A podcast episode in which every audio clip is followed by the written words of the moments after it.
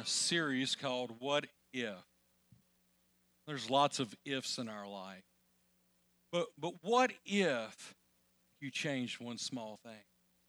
Last week we talked about Ed, Ed Catmull of uh, Pixar and how there's tons of people who've gotten married because he started Pixar. They, they met in his business and his organization and, and, and they got married and they had kids and he calls them the children of Pixar.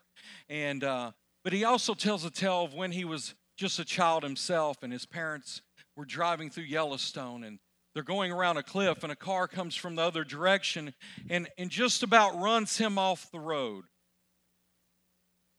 He said, It was merely but two inches from us and my family going off the cliff. And Pixar would have never existed. But he said, My dad made a one inch correction that saved our life. You know, in our lives, we all get the chance to make small corrections. And with this series, I'm hoping that you'll be able to do this in your life, that you'll be able to steer something uh, uh, just one inch and make an eternal difference in your life. You know, if if I were to start my car going straight and I made a one inch adjustment, before long I would be miles and miles and miles onto a different course than what I'd originally plotted or planned. And all it takes is a small correction in our life, small little corrections, small little changes in our life to take us to new places, to put our feet upon more solid ground, to, to help us change the outcome of what our life is. It's one reason we're doing a weight loss challenge. And uh, Pastor Ryan wants to lose some weight, and the best way to be held accountable is, is just to stand here with you every week and lose weight. And so if you want to lose weight and get healthy with me, do it. We're all going to do it. Go out, eat whatever you want tonight. Tomorrow morning is day one of the rest of your life.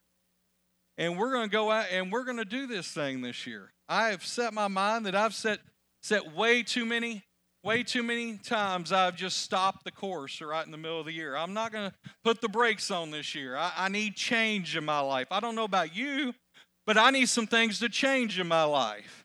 Somebody here needs some change in your life. Maybe it's not weight loss.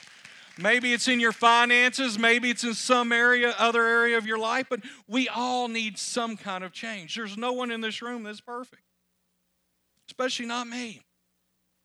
I get up, I put my pants on one leg at a time, just like everybody else here. And so, small corrections.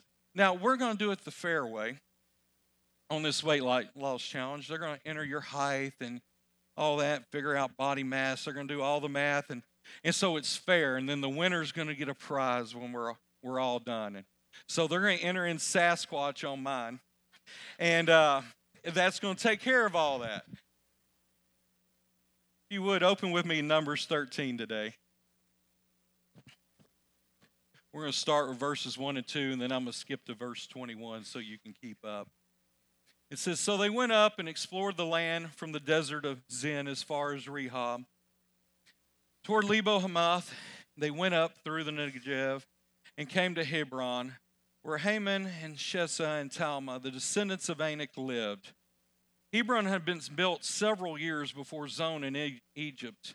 And when they reached the valley of Eshcol, they cut off a branch bearing a single cluster of grapes, and two of them carried it on a pole between them pretty big cluster with some pomegranates and figs. That place was called the Valley of Eshcol because of the cluster of grapes the Israelites cut off from there. You know, there's places in your life that name your future. There's places you come into life, these, these God moments in life that you never forget. There's these places in your life where you, you come to a certain territory or a certain place or a certain positioning in your life, and, and you name that place that you're in. And they said this will be known as the Valley of Eshcol forevermore because of the cluster of grapes we got there, which represented God's provision in their life. It represented everything they've been promised. It was everything they ever wanted, and they named it right there in that place. There's certain places in your life you can look back and said, if this was just a little bit different, I wouldn't be in, in, in have this problem today, or I wouldn't be at this place in my life today if this one little thing would not have happened. Or there's some good times in your life. Think, you know, if I wouldn't have went back to Bible school like the Lord told me, I would have never met Pastor Jennifer. And, and so there's there's places of divine favor and grace in your life also, and you name those places. I named that place TBI. It's where I met my, my wife and my bride and my everything. And uh, it was a good time in my life. Name it the place of sugar. I got me some sugars right there. But anyway, it was a good place in my life. And at the end of 40 days, they all returned from exploring the land. And they all gave a report of what they saw. And they came back to Moses and Aaron and the whole Israelite community, Kadesh, in the desert of Paran. And there they reported to them and to the whole assembly. And they showed them the fruit of the land. They showed them how good it was. And they gave Moses this account We went into the land to which you sent us and it does flow with milk and honey. It's everything the Lord told us it was. Here, here is its fruit. But the people who live there, there's always a but that keeps us from our promise. You might have some buts in your life that have kept you from promises. And, and, but we have to move on. And so they, they come to Moses and Aaron. And they said, It's everything you said it was. It's everything the Lord said it was. But the people who live there are powerful. And the cities are fortified and very large. large. We even saw the descendants of Anak there. The Amalekites live in Negeb, the Hittites, the Jebusites, the Amorites live in the hill country, and the Canaanites live near the sea along the Jordan. Then Caleb silenced the people before Moses I love this part. And he said, We shall go up and take possession of the land, for we can certainly do it. But the men who had gone up with him said, We can't attack those people. They are stronger than we are. And see, it was all about perspective. It was all about 10 guys' perspective versus the perspective of two young guys who had faith and believed that their God could do it for them. Let's pray real quick.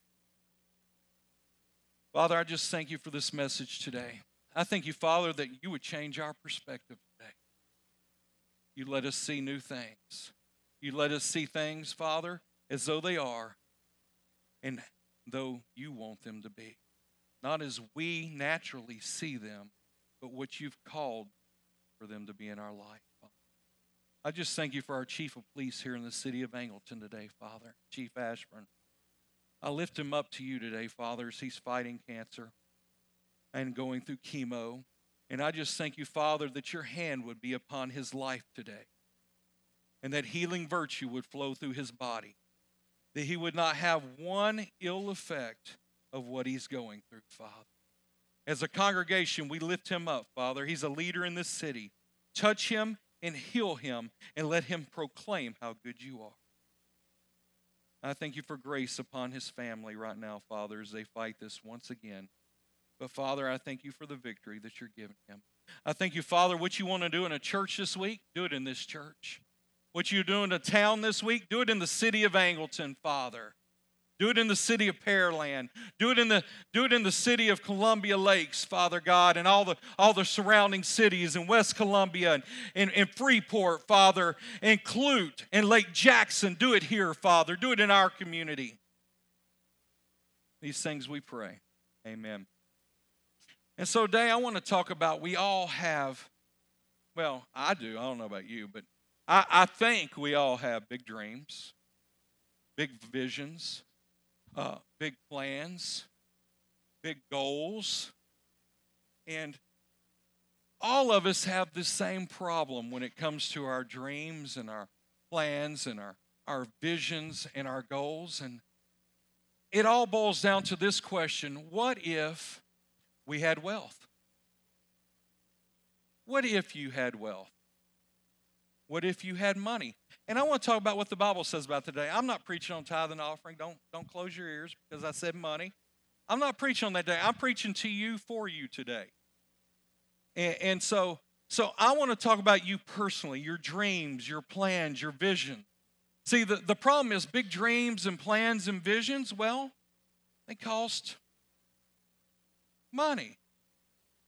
That's why we all want to watch The Apprentice. We all want to watch you, you know, money, money, money, money. We, we listen to the theme song, you know. I bet somebody's even got that theme song as a ringtone. And, and because, because we all need money for our plans and our visions. How many of you can't retire if you don't have no money? You can't go snow skiing on two, two cents. You can't do that. It's expensive to go on vacation. It's expensive to raise three boys. You can't go to HEB without $100 in your pocket. You can't. And so we got to be able to feed these visions and feed these goals and feed these things. What if you could afford to do everything you wanted to do in your life? Somebody said, That sounds like heaven. What, what if you could, though? What if you could do all these things? See, but the problem is 70% of Americans live paycheck to paycheck. 70%. So if you live paycheck to paycheck, don't feel bad. Don't feel bad at all. 70% of America lives paycheck to paycheck. In fact, it starts when we're young. The average 21 year old is $12,000 in debt here in America. The average 28 year old is $78,000 in debt in America. Is that phenomenal? 28 years old, $78,000 worth of debt. The average student loan debt at graduation is $22,000. That's the average student loan debt. That's not counting the money they subsidized their education. That's just what they owe when it's all said and done. Before they even get the job, that's the ink, the red ink in their life $22,000. Medical costs are up 57% in the last 12 years. Food and housing are up 34%. You know how much income in America is up? A lot less than all those numbers, 28%. The average household in America pays $1,300 in credit card interest a year. 50% of Americans do not have one month of savings in their bank account. Over half of Americans don't have a month of savings built up in their bank account. And you're thinking, well, I, I don't have that. Well, you're, you're in the norm. It's okay. That's why, we're, that's why I'm preaching this message today because we have a, a pandemic or an epidemic or, or whatever you want to call it, we have it happening in our country today. And, and the problem is we're, we're up to debt, up to our eyeballs. And, and we have a debt problem in our country. We have a, it's an expensive just to make it problem in our country. I remember growing up, my mom didn't work. Most of my friends, their moms didn't work. Their moms didn't have to work. In today's society, it's almost impossible for a family to make it without mom working. Things have changed. We've changed our priorities. I remember in the day they said, well, you know, if we could, we could just have supercomputers, we could everybody would have one on their own desk. Things would be so much faster. So we can make so much more money in less time. Did that help? No, we now work more hours than we've ever worked. In December of 2007, Americans had 12.37 trillion dollars. 12.37 trillion dollars in total debt and 839 billion dollars in credit card debt. The total debt is expected by the end of 2016, which has already happened. This is an old poll I got that's a couple months out. Was expected to surpass those numbers of 2007.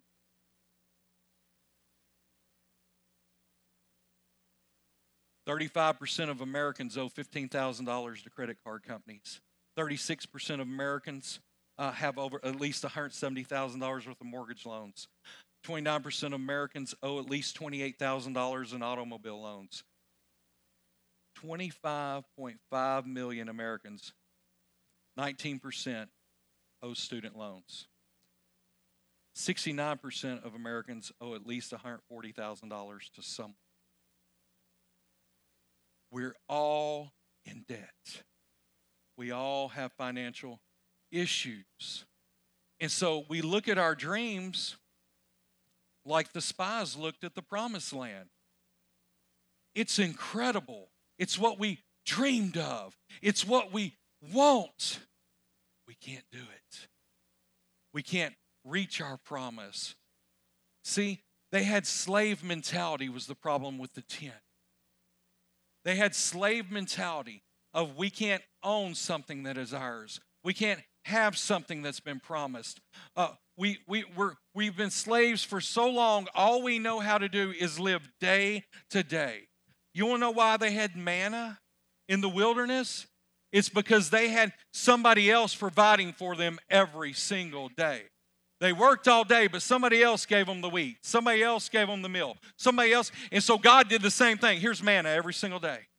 He said, You're no longer going to need manna. I've got a lifetime of provision for you. All you have to do is walk into it. All you have to do is walk into it. But they couldn't. As Americans, we chase survival rather than chasing our own dreams. There are things we'd love to do, but we can't afford. I don't know about you, but I got a bucket list. For some of you, your bucket list might be getting married. I've already checked that one off. Maybe it's having kids. I've done triple check that one off.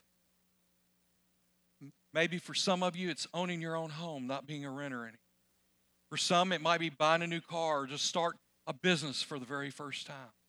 Some of you said, I have dreams, I have visions that God's given me. I just, I can't get there because I got a mountain of debt. I know I'm called to own a business. I know what the business is. I know what it looks like, Pastor.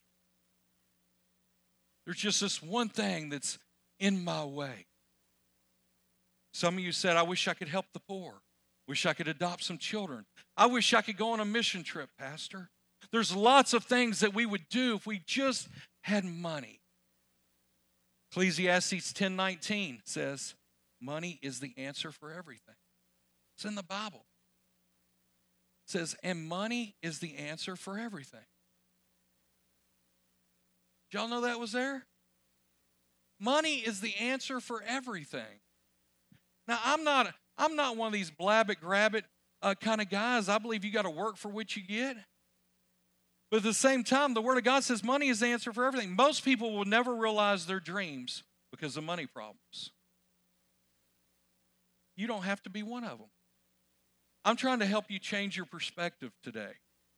We don't have to be one of them. We set our own course. You know, I, I love the fact that we live in America. We live the American dream. Our founding fathers, the American dream was not us to be in so much debt that we could not breathe. That wasn't their idea. It wasn't what they had in mind for us. Deuteronomy 8:18 says this, "But remember the Lord your God, for it is he who gives you the ability to produce wealth. And so he confirms his covenant which he swore to your ancestors as it is today." God gives us the ability to produce wealth. You say, well, Pastor, I just work a regular job. How, how, how can I do this? And there's four powerful truths I want to give you today to help you realize your what if. First thing we have to realize is wealth is not evil, it's an ability that comes from God. Wealth and riches are a blessing from God. Anybody here have a hundred dollars? You got a hundred dollar bill on you? Give me a hundred dollar bill.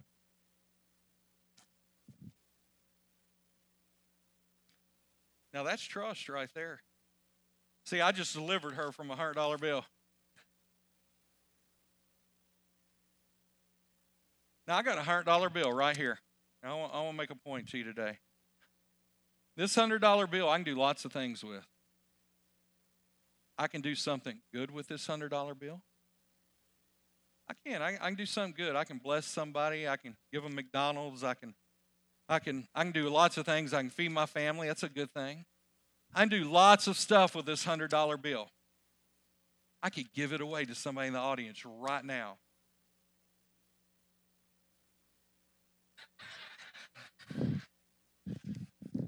Uh, there's lots, there's lots of things I can do with this $100 bill, but I can also do a lot of evil with this $100 bill. I can. You hear about crazy people on the news all the time trying to hire hitman, do all kinds of crazy stuff. You can do evil with this stuff. You can do whatever you want to do with this stuff. But is this evil? No, this this hundred dollar bill is not evil. There's nothing wrong with this. This hundred dollar bill is just a mere piece of paper. It's just a tool. There's nothing wrong with it. We we get caught up with, you know, money's evil. This, there ain't nothing evil about this. It looks good to me. It looks real good to me. In fact, I'm gonna give it away right now. Here you go, Janda. I'm gonna give you a hundred dollars. Don't say I never gave you none.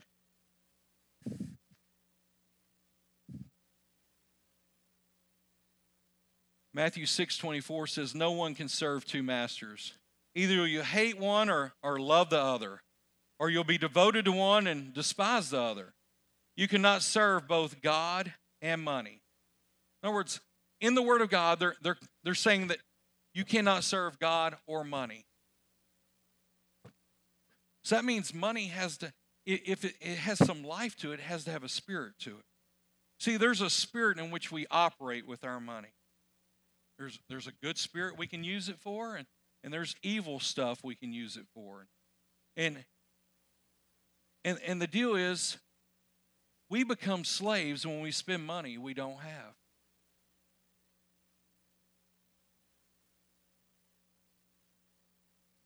Proverbs 22 7 says, The rich rule over the poor.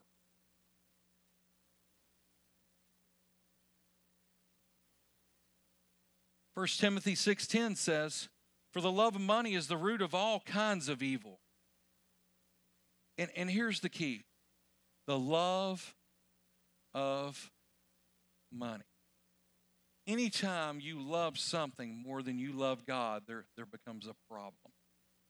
There, there becomes an issue with it. Uh, there's not that the money's evil or, or the money's bad. It says, For the money, love of money is the root of all kinds of evil.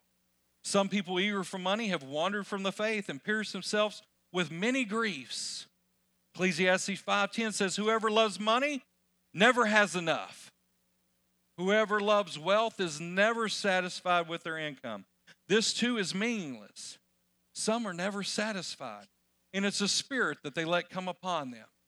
That it's never good enough. I never have enough. I'm never satisfied. I've got to I've got to be a slave to my money. I've got to I, I got you don't understand pastor unless I get that new boat it's the end of the world. Or unless I get that 4 by 4 I've dreamed of forevermore. There's nice 4 by 4s that you can pay cash for that aren't new. There's lots of things that we we choose to do if we want with our money. You're either in control of your money or there's a spirit in control of you that says you have to have more of it. That you have to go into debt. That you, you I just can't live without that MK purse, Pastor.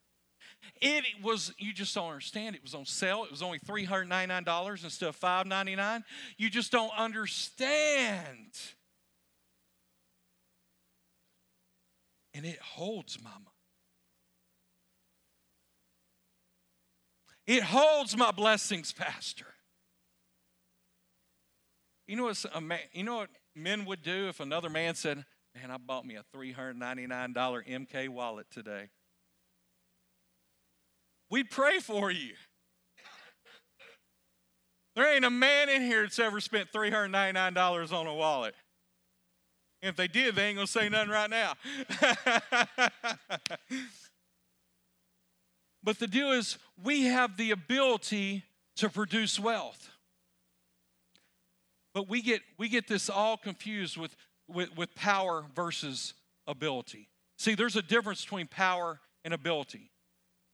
Power is, power is like you either have it or you don't. You ever met a superpower that had no superpowers? You ever met a country that had no, I'm not country, but uh, you ever met a man who was a superman that had no powers? You never met that guy. You guys have superpowers to be Superman. You, can't do it without superpowers. And not everybody has superpowers, not everybody has powers or power. Power just seems like you either have it or you don't, but ability is different. I've met, I've met people with ability and they, they worked really, really hard and they accomplished their dreams because they worked on their ability. Ability is something I can learn and, and I can get better at. We have the ability to produce wealth. Produce doesn't mean that God doesn't just want to feed me, He wants me to be able to produce enough that I can be fed for a lifetime. God's goal wasn't just to give them manna every day, God's goal was for them to walk into a blessing with years and eternal blessings for their family. I mean, a land that would go on for generations and generations and generation producing well. I know a lot of I, I deer hunt. And as a deer hunter, I've leased a lot of land in the over the years in the hill country. And I know a lot of people who own 2,000 acre ranches.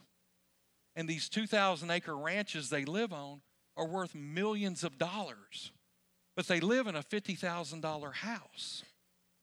And, and they drive an old beat up pickup truck. And if you met them, you would think they were worth $5. And they just live and they're happy as all get out. But all they'd have to do is sell their land and they'd be a multimillionaire. But it's not what makes them happy.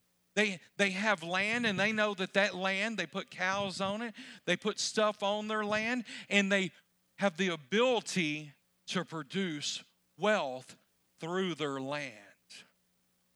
See, you have different abilities. Some of them I don't even have. But you have an ability that God has given you to produce wealth in your life. He's given you ability to make money. In fact, Thomas Edison, the inventor of light, inventor of the light bulb, said this. He said, You want to hear this? He said, The problem is opportunity comes dressed as overall in overalls and is considered hard work. you have opportunity in your life. It just it takes overalls or it takes work clothes and it takes hard work to get there. There's not a person in this world that's making or not a person in this room i'm, I'm suppose anyway that, that that's making millions of dollars. But there's some people in this room that have larger bank accounts than others and some people in this room don't make much more than other people in the room but their bank accounts are larger. And why is that? It's because they're, they're more prepared to save. They've worked harder and they've, they've said, I don't need this right now. There's, there's certain people in this room that would say, Pastor, I'm not even making it right now. And it's because we live beyond our means as Americans. We have to keep up with the guys next door, or else we're not satisfied. There has to be something deeper within us. You have an ability to get wealth, and I want to teach you how. We have a life team that's going to be starting, which is Dave Ramsey. I don't know if y'all have heard of Dave Ramsey, but we're going to start that this session. We're going to do Dave Ramsey. And uh, if, if you're having problems saving money, you're having problems getting out of debt, I promise you, we will find a solution to get you out of debt.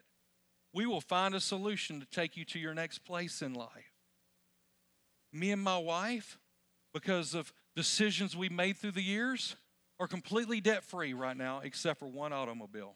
And I could write a check for it if I wanted to. It's not because I make a lot of money, but it's because of decisions we've made. It's because God has given me ability to produce wealth, even outside of my normal job. Last year, I tithed off of more money than what I even made I tithed more off of blessing than I did off of income, off of buying and selling and, and, and doing stuff. We've bought and sold houses over the years and, and land. I've never been connected to any one thing in my life because that one thing does not define me. Everything I have is for sale. It is because I'm not attached to any one object. Because I, I give God opportunities to bless me. If somebody wants to buy something I bought and give me more for it than I bought it for, it's theirs. I like those guys that run around with that spirit of, I got to have that right now. I've made money off of them for years. I worked, I worked for years in, in, the, in the customization business of your backyard, building all of your dreams right there in your own backyard. I built swimming pools for years and I watch people go get seventy-five and hundred thousand dollar loans to put in the waterfalls and the and the and the dive rocks and the and the little jets that would squirt from the flower beds from one flower bed to the next and look pretty. And I did all that for years. I love those guys. They'd say, they'd say, uh, Ryan, I'm gonna go the loan. I want you to build my pool. I'm gonna go get a loan. I want you to build my pool. And I'd like, thank you, Jesus. Because God gave me the ability to produce wealth. What's it say? The wealth of the wicked is stored up for the the righteous. Why is that in the Bible? There's wealth everywhere waiting for you. Are you righteous? I don't know about you, I consider myself pretty righteous. I try really hard to serve God. Am I perfect? No.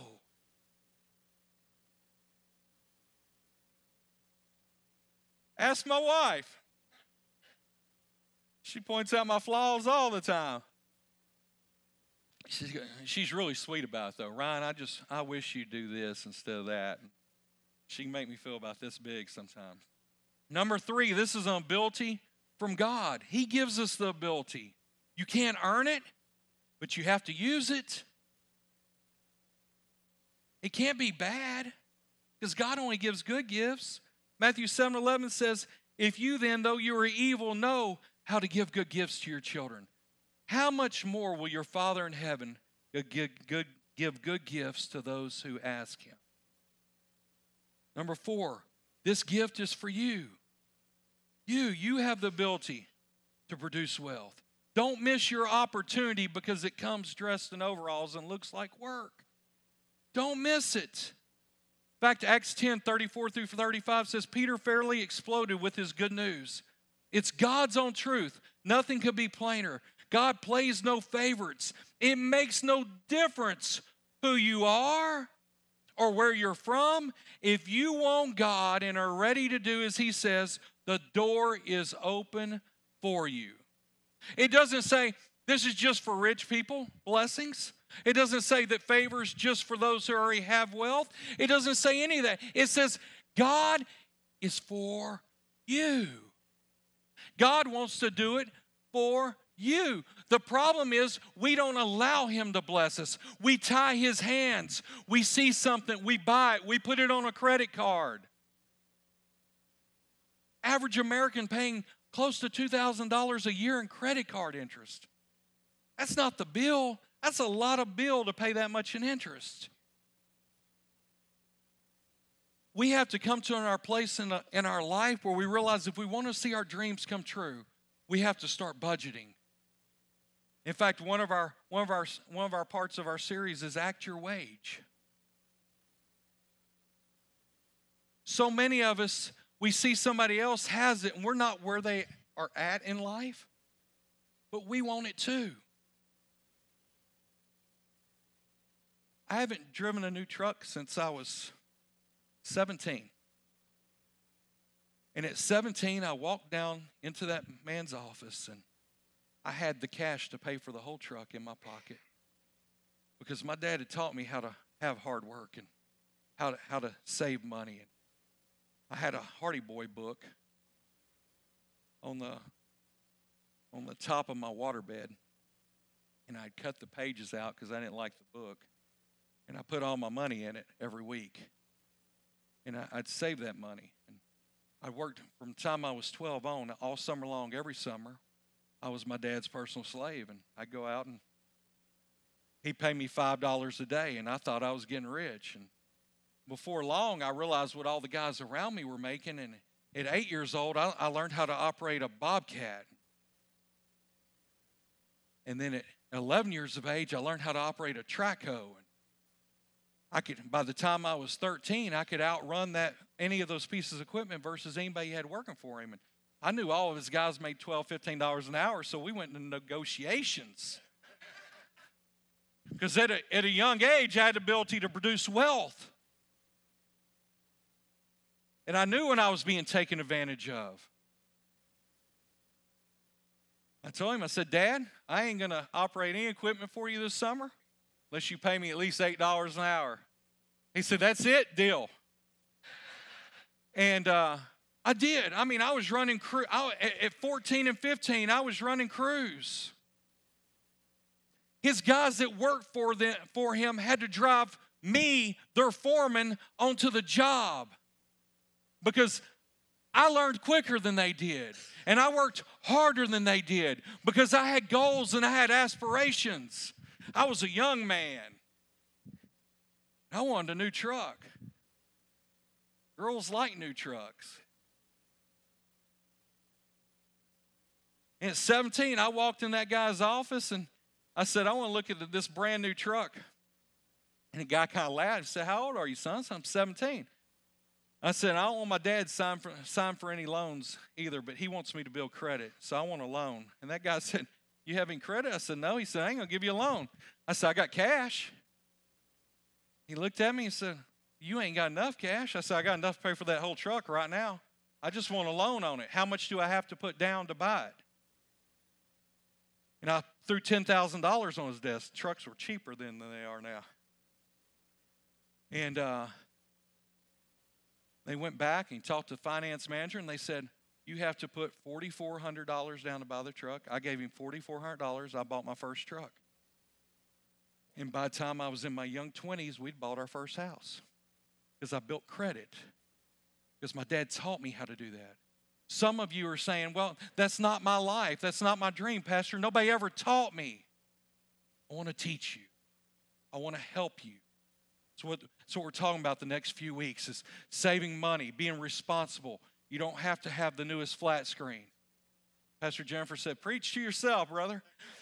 and uh, you, you don't have to. You don't have to have that stuff. What you do have to have to produce wealth is is is discipline. You ever heard it say those who have money make money, or it costs money to make money? You have to set yourself up in this life to win. Anyone here can save money. I was 17 and I saved money.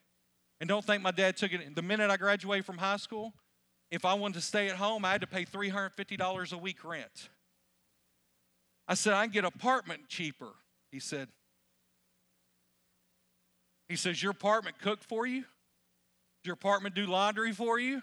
I said, I guess I'll stay here.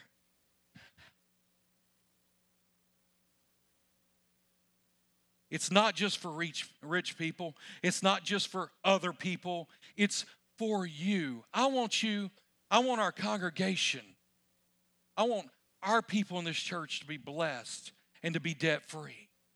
There's something about being able to say, I owe no one. Now, I'm not talking about your house. I'm not talking about, I'm talking about baby steps here. Let's get rid of credit card debt. And let's get rid of some car debt. And let's set up our people and our church to win. It says in the Word of God, if you're, it says you're slave to the lender. You're slave to the lender. Doug, you have that scripture? Can you throw it up for me real quick? It says you're slave to the lender. It's right at the front of my notes, I believe. Slave to the lender. I don't know about you, but I wasn't called to be a slave. I don't want no man to own me. And I promise you, that credit card company, that mortgage company, that loan company, they have something over on you. Because the minute you don't give them their money, they're coming for you. And they're going to take what belongs to you. I used to, uh, when I was building pools, they'd, they'd ask me, well, how's this pool loan work, Pastor? Uh, you know, or they'd say Ryan, I wasn't a pastor at the time. I said, How, how's this work? And if I, if I don't pay the note on my pool, you know, you, you can't repossess it, so it's just ours. And I'm like, No, we put your house on the line. We take it all. And I was very blunt with them. And, and that's how it works in life. They don't come just for your swimming pool, they come for a piece of you. And then they're going to tag you forevermore. They're going to tag your thing, this thing called your credit. And you're going to wear this badge around, whether you can see it or not, that says, I don't pay my bills. I, I don't I don't say, I don't say, I don't, my word's no good. Just as the rich rule the poor, so so the poor, so the borrower is a servant to the lender. Another translation says slave is a slave to the lender. NIV uses the word slave. God wants you to have wealth. There's 2,300 verses in the Bible about money, five times as many as prayer and faith. In fact, in the Gospels, one out of every 10 verses deals with money. Two thirds of the parables deal with money today. My question to you today is what spy will you be? Will you be Joshua and Caleb and say, Yes, we can do this? We can get out of debt. We can live the way God wants us to live. Or will you be one of the other 10 and say, You know what? It's too big for me to overcome. I can't do it. Well, I can tell you this it says in my Bible that all things are possible. All things are possible to them that believe. Ephesians 3:20 says it like this. Now glory to be to God, who by his mighty power at work within us is able to do far more than we would ever dare ask or even dream. Infinitely beyond our highest prayers, desires, thoughts, or hopes. I don't know about you, but my prayers are pretty high. I, have set, I've set a bar that's pretty high in my prayer life. And, and my goals are pretty high. And, and he says, Glory be to God, whose mighty power at work within us is able to do far more. I don't know about you, but I know what that, that word far means. Far more than what I could ever even dream of is what he wants to do for us. My question for you today is Do you believe that God is able? What if you were debt free? What if you didn't have no financial stress in your life? What if you did set your life up to win? What if you did all of these things? I'm going to take about five minutes longer than I normally take this morning. I usually have you out of here by now. Will you give me five minutes this morning? I want to recap the word that God gave me for this body last week. And I want to recap it real quick. I believe that we're in a seventh year. It's 2017. If you look up 17 in the Bible or the number seven, it's the number of completeness, it's the number of divine perfection, both physically and spiritually. I believe that God told me there's people in this place today that He wants to heal you. He wants to do new things in your body, He wants to do, do new things in your life if you will let Him. That's why I'm doing this series today.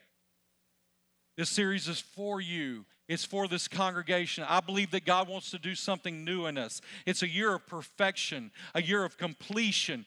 What would be more perfect than tearing up all the debt in our life? What would be more perfect than knowing that we didn't have to live paycheck to paycheck? What would be more perfect than knowing we can trust God that He is beyond and He is able to do all the things that we've asked Him to do? Last week I talked about Joshua 5 2 through 12. And they make flint knives and they circumcise the sons of Israel a second time as they're entering into the promised land because they had to come back into covenant with God. Sometimes there's some things in our lives that we have to cut away that are no longer good for us. These children have been raised in the wilderness and their fathers had never circumcised them. They'd never done the things that God had told them to do. There comes a place in our life where we have to realize in order to walk into God's blessing, we once again have to be in perfect covenant with Him. There's some things that we need to let go of our, in our lives as we walk into 2017. It's a new year, it's a new day, but you have to believe it's a new year and it's a new day. As they walk into the, the promised land, verse 9, the Lord said to Joshua, Today I've rolled away the reproach of Egypt from you. I believe that there's some reproaches in your life. There's some disappointing moments in your life. There's some things that have happened. Said, Pastor, if this just wouldn't have happened, I believe he's rolling it away. They said they called that place Gilgal. I talked about naming that place in your life. The word Gilgal means to roll away, to set a, a wheel in motion, is what it means. God wants to set some new things in your life in motion this year. But you gotta, you gotta let go of the dirtiness. You gotta let go of the things that have gone wrong. You gotta let go of all the all the disappointments that have happened in your life to walk into what God wants for you this year. This is what God has told me that's gonna happen for this house this year. You've got to want it though. You've got to say, God, I'm willing to peel off the old. I'll take off the things that have bound me and kept me from you. I'll take them, I'll take it off. We tend to define ourselves just like the devil does. And we say, You can never be worthy of this because you did this, or you caught this, or you have this, or, or the devil's done this to you. What's funny is in Romans 10 9 and 10 through 13, it talks about if we admit our sins and believe and confess, he's faithful to save us Saving doesn't mean keeping us bound. All we have to do is let go of it and let God, and He'll take it from us. We're the only ones that remember. We go back to Jesus and say, Forgive me, Father. He says, Of what? I've already forgiven you. And we bring it back up over and over again. What kind of God would punish you continually for the same sin over and over again? Not my God. The only limits we have on our life are limits that we place on our life. Then he takes them into the promised land, the promise that they've been waiting for. And they go to Jericho. They've been marching for 40 years, round and around. Last thing they want to do is march again. And God says, Go march around the city one time for six days. And on the seventh day, you're going to march seven times with seven priests with seven trumpets. It's a seventh year. And when the trumpets sound, you're going to shout, and the walls in your life and in that city are going to fall down. But they had to shout before the trumpet blew. I mean, they had to shout before the walls came down when the trumpet blew. Sometimes we, we hear the trumpet and we hear the voice of God in our life. We hear the pastor on Sunday morning and, and he blows the trumpet for us. But he said, I want to see the walls fall before I shout. It's a season where you need to start shouting before the walls come down in your life. He wants to do something new for you today, but you got to have faith to walk in it. Some of you say, Well, Pastor, I've been marching what seems like forever. The Lord says, This is your seventh day with seven priests, with seven trumpets, and they're about to blow the horn. And when they do, shout, for the city is yours.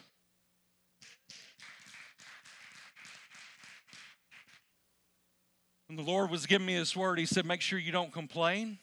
Make sure you're not to be weary. Make sure you're not to be caught off guard but just be ready to run when the walls fall. Are you ready? 17 represents overcoming the enemy and complete victory. In fact, Jesus was resurrected on Nisan 17 in the evening time. Completion. It is finished. He is resurrected. It has all been won. All you have to do is walk into it and say, I receive it. What if you got free? What if you changed? What if